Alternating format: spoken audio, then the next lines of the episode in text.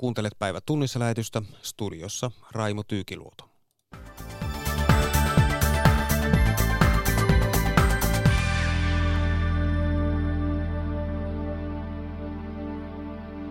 Laskelmat Suomen metsien hiilinieluista ovat menossa uusiksi. Italian talous herättää tunteita. Osa suomalaisista kauppakeskuksista joutunee sulkemaan ovensa tulevaisuudessa asiakaspulan vuoksi. Ja rakentamisessa on ollut ongelmia viime aikoina. Sisäkatot romahtelevat, sisäilma on huonoa ja betonin laatukin on vaihdellut. Miksi laadun tekeminen on niin vaikeaa? Tässä aiheita.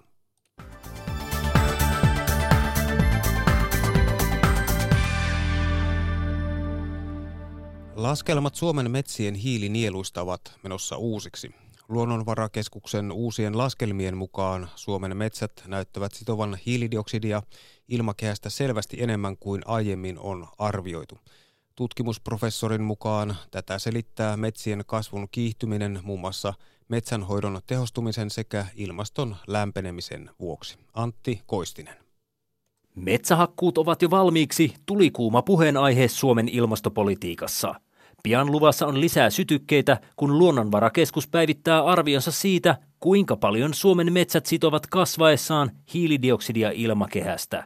Alustavien tulosten mukaan hiilinielut ovat tulevina vuosina selvästi isommat kuin Luonnonvarakeskus on aiemmin arvioinut. Tutkimusprofessori Antti Asikainen. No, aikaisempi arvio oli aika konservatiivinen ja jo siinä vaiheessa, kun se kolmisen vuotta tehtiin, niin se osoittautui aliarvioksi. Eli si- siihen suhteutettuna ää, puhutaan merkittävästä noususta. Asikainen esitteli hiljattain eduskunnan talousvaliokunnalle lukuja, joiden perusteella hiilinielu olisi jopa kaksin kolminkertainen aiempaan arvioon verrattuna. Tämä oletuksella, että hakkuut nousisivat hallituksen tavoittelemalle kahdeksankymmenen miljoonan kuution tasolle. Muutosta selittää Suomen metsien kasvun kiihtyminen. Äsken julkaistun tutkimuksen mukaan noin kaksi kolmasosaa tästä kasvun lisäyksestä tulee paremmasta metsänhoidosta, jalostetusta taimimateriaalista ja noin yksi kolmasosa tulee sitten sitä kautta, että on arvioitu, että on ilmastonmuutoksen vaikutusta. Mikäli Luonnonvarakeskuksen luvut pitävät kutinsa, paine hakkuiden rajoittamiseen ilmastosyistä voi vähentyä. Tämä antaisi selkänojaa metsäteollisuuden kaavailemille uusille tehdasinvestoinneille. Tutkimusprofessori Antti Asikaisen mukaan valtiovallan kannattaisi kuitenkin panna paukkuja metsien hiilinielujen vahvistamiseen uusista laskelmista huolimatta. Kovin isoa reivausta niin kuin Suomen ilmastopoliittiseen päätöksentekoon en usko näillä, näihin tuloksiin perustuen tulevan. Että ehkä meillä nyt hieman enemmän antaa pelivaraa tähän politiikan tekoon, mutta perusasiat säilyvät ennallaan. Luonnonvarakeskuksen on määrä julkaista lopulliset laskelmat joulu-tammikuussa. Odotettavissa on kiivasta keskustelua niin tutkijayhteisön sisällä kuin ympäristöjärjestöjen ja metsäteollisuuden välillä. Antti Koistinen toimitti. Euroopan komissio ei ole tyytyväinen Italian lisäselvityksiin maan liiallisesta budjettialijäämästä. Komissio suosittelee jäsenmaille rangaistusmenettelyn aloittamista. Jorma Lehto tavoitti kirjeenvaihtaja Petri Raivion. Hän on Brysselissä perehtynyt E U:n rankaisumenettelyyn. Näin hän kuvailee sitä, mitä tuo menettelyn suositteleminen käytännössä tarkoittaa. Komissio siis nyt tosiaan suosittaa, että tämmöinen menettely pitäisi aloittaa, mutta jäsenmaat ottavat tähän asiaan kantaa ja päättävät siitä tuossa arviolta ehkä parin viikon sisällä. Ja sitten kun ei ole syytä olettaa, etteikö, että jäsenmaat olisivat tästä jotenkin eri mieltä kuin komissio, ja sitten kun se menettely alkaa, niin siinä vaiheessa komissio tekee Italialle suositukset siitä, että miten tästä vajeongelmasta päästään eroon, ja jos Italia ei noudata niitä, niin sitten mennään näihin mahdollisiin sanktioihin myöhemmin. Tämä on kieltämättä aika mutkikas systeemi, jonka tarkoitus on välttää se, että jäsenmaat eivät ylivelkaantuisi, mutta että pohjimmainen ongelma on tietysti se, että kun E U:lla ei ole suoraa toimivaltaa niihin näiden jäsenmaiden rahankäyttöön, niin silloin täytyy olla käytössä tämmöisiä keppi- ja porkkana-tyyppisiä ratkaisuja, joilla sitten näitä yritetään paimentaa oikealle, oikealle polulle niin sanotusti. No, no mitä nuo sanktiot sitten ja se prosessi saattaisi sitten tuottaa lopputulokseksi? Äh, tässä on tällaiset asteittain kovenevat äh, sanktiot äh, eli jos Italia ei noudata näitä suosituksia, joita sille tässä sitten annetaan, niin ensin se joutuu tallettamaan sulkutilille tietyn summan rahaa, enintään Italian tapauksessa se on vähän reilu kolme miljardia euroa, ja jos se sitten vielä jatkaa samalla linjalla, niin lopulta tämä sitten muuttuu sakoksi, joka voi olla Italian tapauksessa noin reilu kahdeksan miljardia euroa, puoli prosenttia B K T:stä. Mutta täytyy muistaa, että näihin sanktioihin ja sakkoihin ei ole tähän asti E U-historiassa koskaan vielä menty. Portugalille ja Espanjalle näitä aikanaan suositeltiin pari vuotta sitten, mutta ne saivat sitten lopulta armahduksen jäsenmailla. Kertoi kirjeenvaihtaja Petri Raivio. Espanja heittää viime hetken kapuloita rattaisiin Britannian E U-eron sopimisessa. Maa uhkaa viikonlopun ylimääräisessä huippukokouksessa äänestää Brexit-sopimusta vastaan, ellei sen huolta Gibraltarin asemasta oteta huomioon. Barcelonasta jatkaa Maija Salmi. Gibraltarin asema on Espanjan ulkoministeri Jose Borrellin mukaan Brexit-sopimuksessa liian epäselvä. Espanja pelkää, että se menettää Britannian E U-eron myötä päätösvaltansa Gibraltarilla. Espanjan pääministeri Pedro Sánchez haluaa neuvotella Britannian kanssa kahdenvälisen sopimuksen. Mikäli näin ei tapahdu, Sánchez on ilmoittanut Espanjan äänestävän Brexit-luonnosta vastaan. Está representado por el Reino Unido, pero no pertenece al Reino Unido. Por tanto nosotros como Britannia edustaa Gibraltaria, mutta Gibraltar ei kuulu Britannialle. Neuvotteluvastuu Gibraltarista tulee olla Espanjalla ja Britannialla, eikä E U:lla ja Britannialla, Sanchez sanoi tiistaina Madridissa. Gibraltarilaiset ovat äänestäneet historian saatossa sekä kuulumisesta Britanniaan että alueen hallinnon jakamisesta Britannian ja Espanjan välillä. Espanjan alaisuudessa eläminen ei Gibraltarin noin kolmekymmentätuhatta asukasta ole kiinnostanut. He ovat halunneet säilyä Lontoon alaisuudessa. Sen sijaan Brexitille Gibraltar sanoi jämäkästi ei. Niemen asukkaista yli yhdeksänkymmentä prosenttia äänesti Brexitiä vastaan. Sekä Espanjassa että Gibraltarilla on pelätty Brexitin vaikutuksia vapaaseen liikkuvuuteen. Gibraltar tarvitsee Espanjan puolella tulevia työntekijöitä ja terveyspalveluita. Ympäröivä Andalusia taas on riippuvainen työpaikoista ja esimerkiksi Gibraltarin suuntautuvasta turismista. Maija Salmi, Barcelona.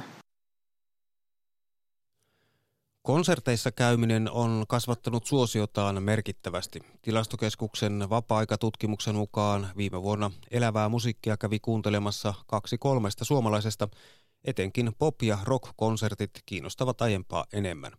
Kolmella neljästä on myös jokin luova harrastus, kuten soittaminen tai kuvataide. Kalliolan kansalaisopistossa Helsingissä on käynnissä kuvanveistotunti. Tuomas Keinänen on harrastanut veistoa jo useamman vuoden.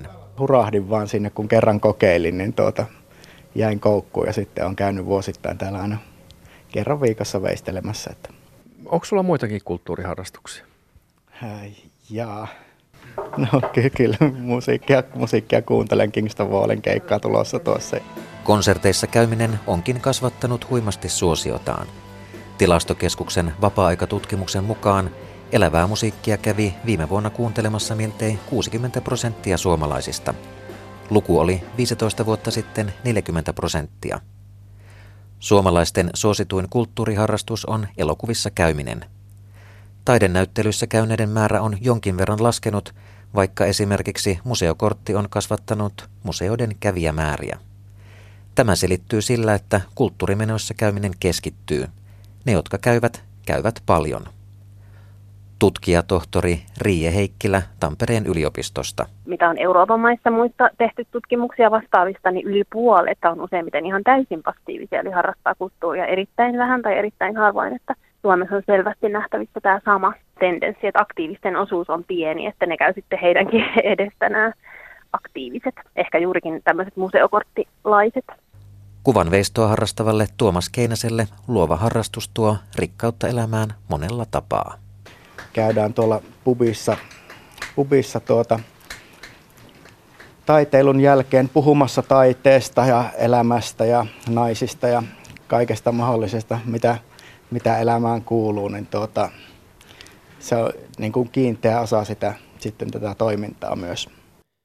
Toimittaja edellä oli Ville Vedenpää. Asiantuntija arvioi, että osa suomalaisista kauppakeskuksista joutunee sulkemaan ovensa tulevaisuudessa. Yle kertoi viime viikolla, että Helsinkiin avattu kauppakeskus Redi kärsii asiakaspulasta ja osa sen yrittäjistä on ahdingossa.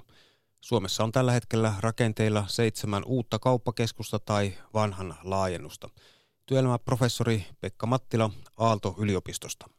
Jos katsoo kansainvälisesti, niin Yhdysvalloissa jopa joka neljäs, joka viides kauppakeskus kuolee. En tiedä, onko se suomalainen sääolosuhde, joka houkuttelee aina rakentamaan tämmöisiä katettuja ostoskatuja, mutta me tullaan tässä vähän jälkijunassa. Ja itse on aika vaikea ymmärtää sitä, että niihin panostetaan yhä edelleen näin paljon. Ehkä kysymyksessä on pudotuspeli. Lopulta vahvat keskukset voittaa ne, jotka sitten on syrjällä, syrjässä valtaviroista, liikenteen solmukohdista, ne sitten alkaa vähitellen kuittua pois. Näin arvioi työelämäprofessori Pekka Mattila Aalto-yliopistosta. Niin, miksi kauppakeskuksia rakennetaan lisää, vaikka moni pyrkii nimenomaan vähentämään kulutustaan? Pirjo Auvisen vieraana ovat Helsingin apulaispormestari Anni Sinnemäki ja liiketoimintajohtaja Sanna Yliniemi Pohjoismaiden suurimmasta kaupunkien kauppakeskuksiin erikoistuneesta Cityconista. Ihan aluksi, minkälaisia ajatuksia teillä heräsi, kun luitte näitä ensimmäisiä juttuja tästä Helsingin uusimman kauppakeskuksen asiakaskadosta? Jos vaikka Sanna Yliniemi aloitat.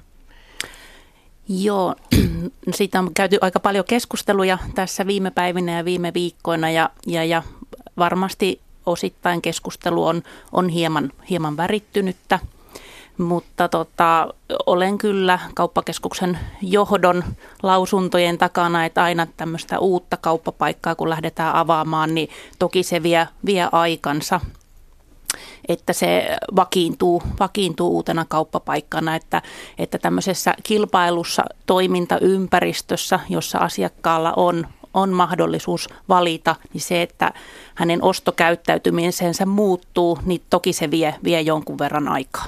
Mm, eli tämä kuukausi pari on vielä liian lyhyt aika.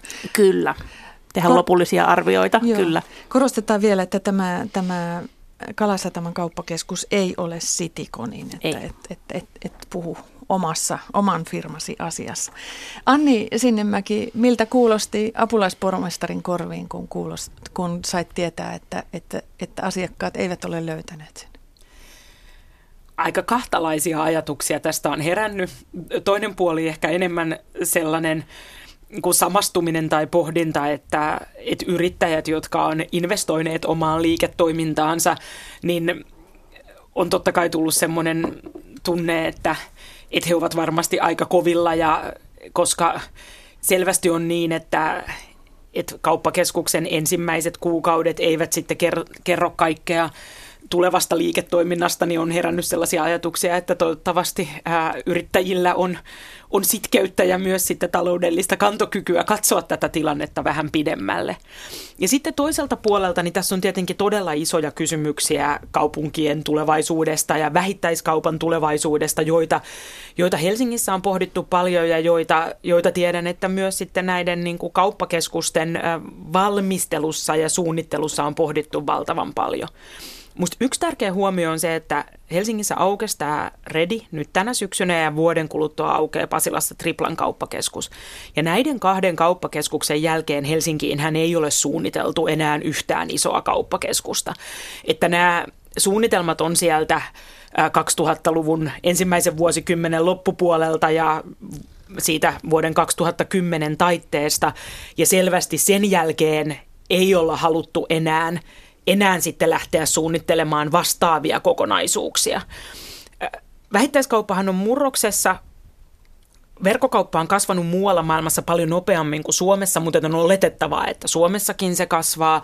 Ja vaikka tietenkin pääkaupunkiseudulla asukasmäärä kasvaa tosi nopeasti, että meitähän on täällä pääkaupunkiseudulla noin satatuhatta ihmistä enemmän kuin oli vuonna kaksituhattakymmenen, niin tämä kauppakeskuspinta-alan kasvu nyt tässä tilanteessa on kyllä niin valtavan isoa, että, että on realistinen arvio, että kaikilla ei tule menemään hyvin, ää, ainakaan niin kuin nopeassa aikataulussa. Et ehkä sitten kymmenen vuoden perspektiivillä, kun, kun täällä on ehkä vielä se toiset reilu satatuhatta ihmistä enemmän, niin tämä tilanne vähän tasoittuu. Mutta kyllä mä uskon, että, että tässä myös tullaan nyt näkemään sitten sellaisia tilanteita, että liiketoiminta etsii paikkaansa, varmaan vuokratasot etsii paikkaansa ja ää, nämä erilaiset kaupalliset keskukset etsii sitä omaa profiilipaikkaansa.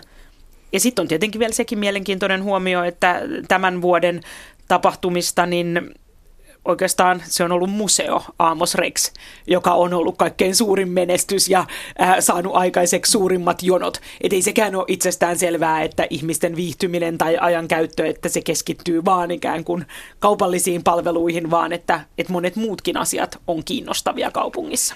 Anni Sinnemäki, kun sanoit, että, että, ja viittasit just tähän, että tähän on vielä valmistumassa tämä, tähän Pasilan viereen tämä, tämä tripla, niin ollaanko tässä siis semmoisessa tilanteessa, että tavallaan, että meillä on ikään kuin tämmöisiä kauppapaikkoja tarjolla jo sellaiselle väestömäärälle, jota ei vielä Helsingin tai pääkaupunkiseudulla ole?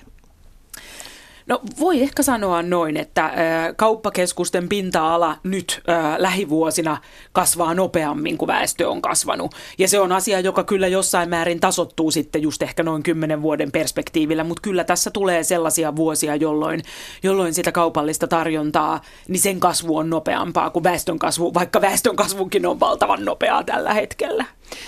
Miten, miten teillä siellä Cityconissa esimerkiksi, onko arvio sama, että tavallaan pääkaupunkiseudulle on nyt syntymässä liian, liian paljon liiketilaa?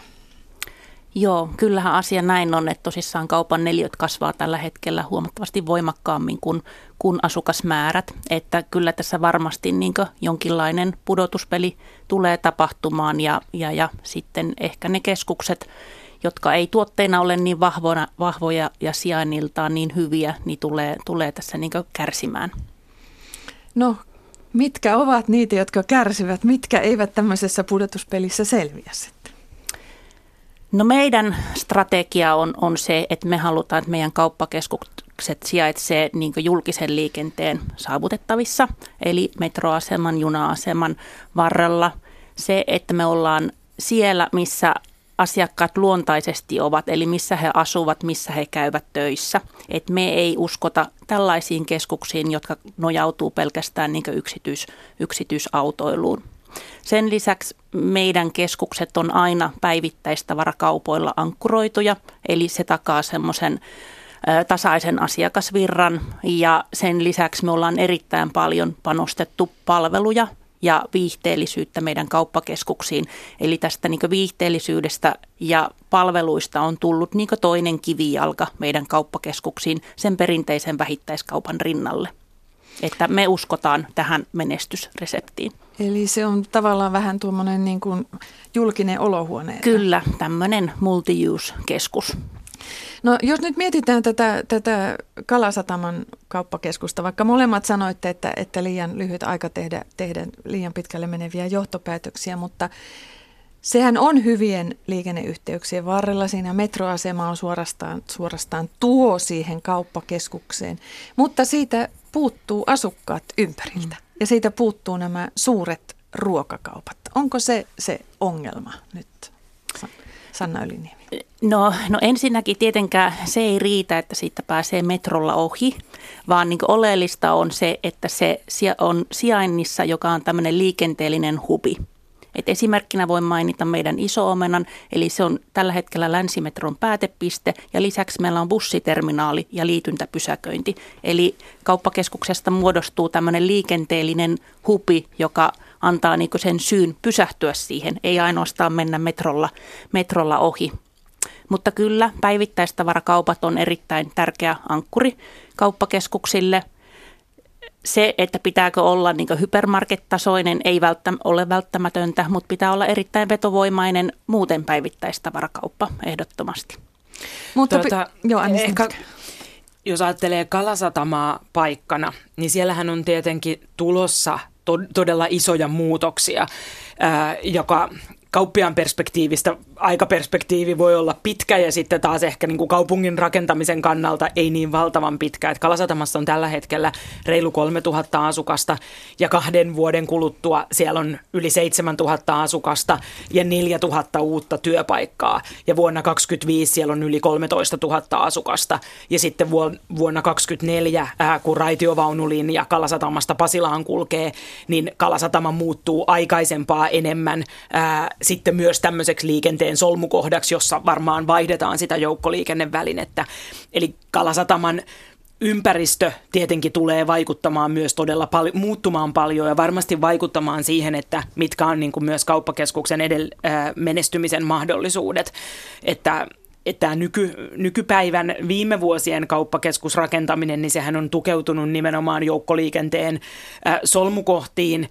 Ja ehkä se hyvä kysymys on se, että jos meillä oli ensin ikään kuin nämä auto, äh, autoriippuvaiset äh, kauppakeskukset, sitten on nyt näitä joukkoliikenteen solmukohtakauppakeskuksia, että mitkä asiat tai mitkä ilmiöt sitten on niitä seuraavia ilmiöitä, että onko se hajautetumpi rakenne, jossa sitten verkkokaupalla on isompi rooli, vai onko se niin, että myös sitten nämä kauppakeskukset ikään kuin muuttuu vielä voimakkaammin, että se taloudellinen logiikka syntyy osittain sitten jostain ää, niin kuin oleskelusta ja ää, sellaisesta tekemisestä, jossa niin kuin sen itse vähittäistavarakaupan rooli on ehkä pienempi.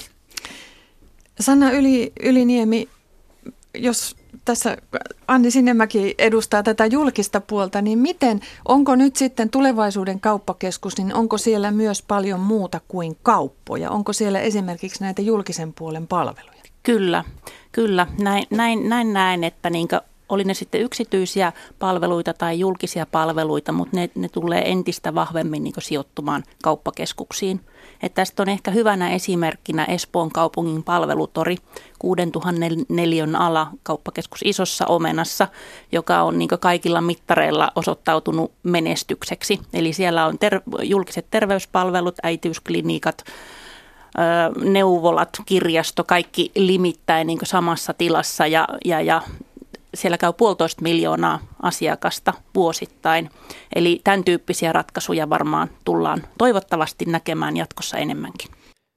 Pirjo Auvisen vieraana olivat Helsingin apulaispormestari Anni Sinnemäki ja liiketoimintajohtaja Sanna Yliniemi Pohjoismaiden suurimmasta kaupunkien kauppakeskuksiin erikoistuneesta Cityconista. Tiistaina aamuyöstä loviisalaisen koulun ruokalan sisäkatto romahti. Ja tämä ei suinkaan ollut ainoa romahtanut sisäkatto tänä syksynä. Sisäkatto on tippunut koulussa myös Helsingin Oulunkylässä ja Kirkkonummen Veikkolassa. Miten tämä on mahdollista ja pitäisikö tilanteesta huolestua muidenkin rakennusten osalta? Päivikki Koskisen vieraana on rakennukset ja rakentaminen yksikön päällikkö Teppo Lehtinen ympäristöministeriöstä. Miltä nämä kuulostaa nämä uutiset tällä hetkellä? Eihän ne hyvältä kuulosta. Meillä on niin kuin rakentamisessa tuntuu olevan aika ajoin erilaisia laatuongelmia, milloin meillä on betoniongelmia, milloin meillä on näitä ulkokatto-ongelmia, milloin meillä on sisäkatto-ongelmia, milloin meillä on sisäilmaongelmia. Että kyllähän tämä nyt kaiken kaikkiaan niin kuin tämä rakentamisen laatu tietysti meitä huolettaa.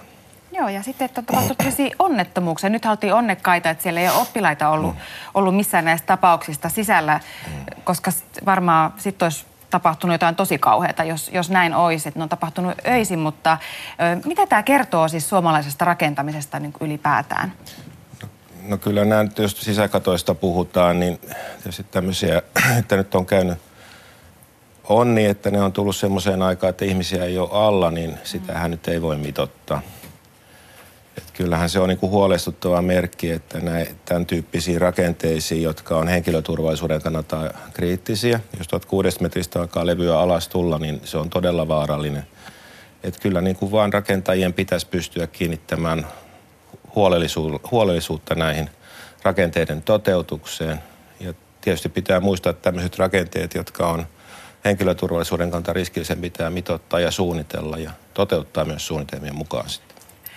Rakenteen pitää kiinnittää huomiota, mutta mitä, kenellä on lopulta se vastuu näistä onnettomuuksista? No kyllähän rakennusvirheistä vastuu on rakentajalla, että tota, ei siinä tarvitse katsoa kuin peiliin. Mm. Kuka näitä tekee, niin se pitäisi tehdä hyvällä ammattitaidolla ja jos alkaa näyttää, että tämän tyyppisiä rakenteita, joille tulee kuormituksia ja jos suunnitelmia, niin kyllähän siihen pitäisi jonkun puuttua sitten viimeistään työmaallakin jo, että kyllä jokaisen rakentajan tämmöiset asiat pitäisi ymmärtää, että, että jos tehdään tämmöisiä rakenteita, joille tulee kuormaa, niin jos ei sieltä mitään suunnitelmia löydä, niin jotain on jo lähtökohtaisesti pielessä. Tämä kuulostaa aika erikoiselta, että tiedetään, että mitä siellä on tapahtunut ja edelleen, niin että miksi sitä silti tapahtuu. Mikä se sun veikkaus on, että mitä siellä rakennuksilla on pielessä? No, aika vaikea kyllä lähteä arvioimaan, että tota, kyllä tämmöinen niin kuin luulisi, että ihan jo tämmöisestä ammattiylpeydestä lähtee se, että tämän tyyppisiä rakenteita älytään toteuttaa huolellisesti.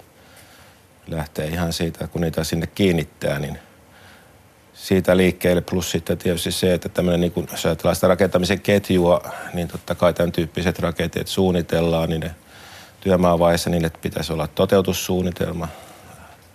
Säädökset edellyttää jopa laatusuunnitelmaa sille työn toteutukselle. Plus, että nämä pitäisi vielä kirjata lakisääteisesti tarkastusasiakirjaan sitten, että tämmöiset on tehty.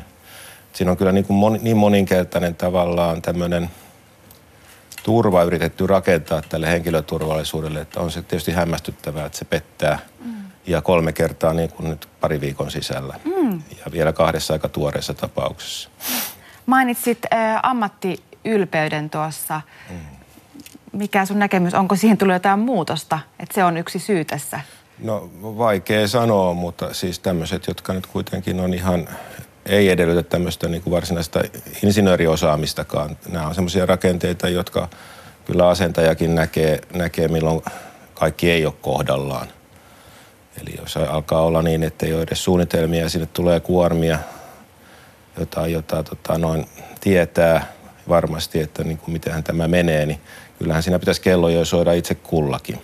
Koko itse asiassa sillä työmaaportaalla pitäisi soida kellot siinä vaiheessa. Joo.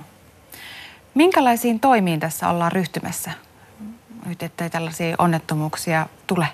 No meillä on sillä lailla, että noin kymmenen vuotta sitten meillä oli, kymmenen viisitoista vuotta sitten näitä oli näitä alakattosortumia. Silloin oli näitä laajempiakin, siis vesikattojen sortumia. Ja silloinhan tähän kiinnitettiin jo huomiota. Meillä oli aika laaja koko toimialan ohjeistus ja, ja kuntienkin rakennustarkastajien ohjeistus tässä asiassa. Silloin oli onnettomuustutkimuskin liikkeellä näissä asioissa ja annettiin mielestäni aika hyvät ohjeet silloin näiden alakattojen erilaisten riskitekijöiden huomioon ottamisessa rakentamisprosessissa. Ja nyt on ollut sitten jonkunkin aikaa hiljaista. kaksituhattaneljätoista nämä asiat sisällytettiin meidän kantavien rakenteiden asetuksen uudistukseen. Eli kun on tämmöistä henkilöturvallisuutta kosketteleva rakenne, joka ei varsinaisesti ole kantava rakenne, niin se luokiteltiin vakavuudeltaan kantavaksi rakenteeksi, koska seuraamukset voivat olla vastaavia ja, ja siinä edellytettiin nimenomaan sitten samantyyppisiä toimenpiteitä sen laadun varmistamiseksi ja nyt on tainnut laatuketju sitten mennä poikki taas. Hmm. Eli siellä on tapahtunut ketjussa jotain, eli va, ja ootko sitä mieltä, että lisää säädöksiä ei tarvitse? No minun mielestä säännökset on kyllä ihan selkeät, että jos edellytetään se, että suunnitellaan, mitoitetaan, tehdään toteutussuunnitelmat, laadunvarmistussuunnitelmat ja kirjataan vielä tarkastukset, niin ei siihen voi hirveästi enää mitään lisätä, kun on lisäksi annettu vielä ohjeistusta, että nyt pitäisi vaan rakentajien kiinnittää huolellisuutta tähän omaan, omaan työskentelynsä. Eli jälleen se ammattiylpeys ja huolellisuus on ehkä kuitenkin... Ja, tiety- ja tietysti sitten se, että työmaalle siihen on mahdollisuus tehdä ne asiat kunnolla. Mm. Ja mikä se mahdollistaa? No se, että tota, käytetään osaavaa työvoimaa, on riittävä aika, että on sitten tavallaan se työnohjaus ja työn suunnittelu on kohdallaan. Eli että tämä toteutussuunnittelu toimii ja, ja se laadunvarmistus toimii siellä työmaalla. Tässä on tosi erikoinen tämä juttu, että nämä on tosiaan kolmessa eri koulussa ollut nyt ja hyvin pienen ajan sisällä nämä sisäkattojen romahtamiset. Mitä muuta yhdistävää näissä romahtamisissa on muuta kuin, että ne on kouluja ja sisäkattoja niissä? Mikä, mitä niiden takana on? No nyt meillä ei ole vielä kyllä tietoja näistä niin kuin yksityiskohtaisista syistä, mutta jos ihan on näitä kuvia, kun mm. tässä on, niin katsoo, niin tässä on esimerkiksi tuota, puhallusvillaa ilmeisesti. Ja sehän on tietysti tämmöistä liikkuvaa eristettä. Toisen on, voi käydä niinkin, että jos tuota, tuo puhallusvilla on sitten lähtenyt painamaan näitä alempia levyrakenteita sillä lailla, että sitä kuormaa ei osattu esimerkiksi ottaa huomioon, niin silloinhan sillä on tullut kuorma, jota ei sitten ole tunnistettu, vaikka pitäisi olla itsestään selvää, että totta, no ne pitää sitten erottaa tämmöiset, jos pelkästään kiinnikkeet perustuu siihen, että levy pysyy paikallaan, niin, niin totta kai se ei sitten kestä mitään muuta kuormaa. Tämä on ammattilaisten, ammattilaisten tekemää työtä tämä rakentaminen. Joo, että. Kyllä. Ja silloin paljon asiaa ja paljon kysymyksiä edelleen, että nyt löydetään ne, ne syyt, miksi nämä on tapahtunut, mutta pitääkö tässä olla kuinka huolissaan nyt esimerkiksi kouluissa, että pitäisikö aloittaa joku tämmöiset yleiset tarkastukset, että pitääkö tässä ruveta katselemaan tuonne ylöspäin? No siis tota, voi sanoa tietysti niinkin, että kyllä meidän lainsäädännöstä lähtee se, että kiinteistöjen tai raken, omist, rakennusten omistajan pitäisi tota, koko ajan pitää rakennukset turvallisena. Ja semmoiseen hyvään, hyvään tota, kiinteistönpitoon tietysti kuuluu, että kantavia rakenteita, niiden kuntoa seurataan. Siinä, missä seurataan tietysti, että onko jotain kosteusongelmiakin. Ja tämmöiset alaslasketut katot, niin on hyvä tunnistaa tämmöisenä henkilöturvallisuuskysymyksenä. Eli, eli tota, ne on hyvä liittää tämmöiseen seurantaohjelmaan, että jos siellä on muodonmuutoksia tai kuuluu ääniä tai jotain, niin näihin herkästi reagoitaisiin ja lähdettäisiin katsomaan, että onko siellä tapahtunut jotain muodonmuutoksia, kiinnikkeiden irtoamisia. Onko siellä semmoisia kuormitustilanteita, joita niin kuin näistä alkuperäisistä suunnitelmista ei löydy. Et, et, tota, tässä on kuitenkin... Ei nyt huoleton ei voi olla, koska mm. tota, noin näitä, näitä Mutta tulee. Huolellinen pitäisi olla. Huomattavasti huolellisempi pitäisi olla, että pitäisi tunnistaa ne asiat, mitkä on keskeisiä turvallisuuden kannalta ja tehdä ne kohdat oikein. Näitä ei voi juosten tehdä. Sanoi rakennukset ja rakentaminen yksikön päällikkö Teppo Lehtinen ympäristöministeriöstä. Päivikki Koskinen haastatteli. Ja tässä oli Päivä tunnissa lähetys.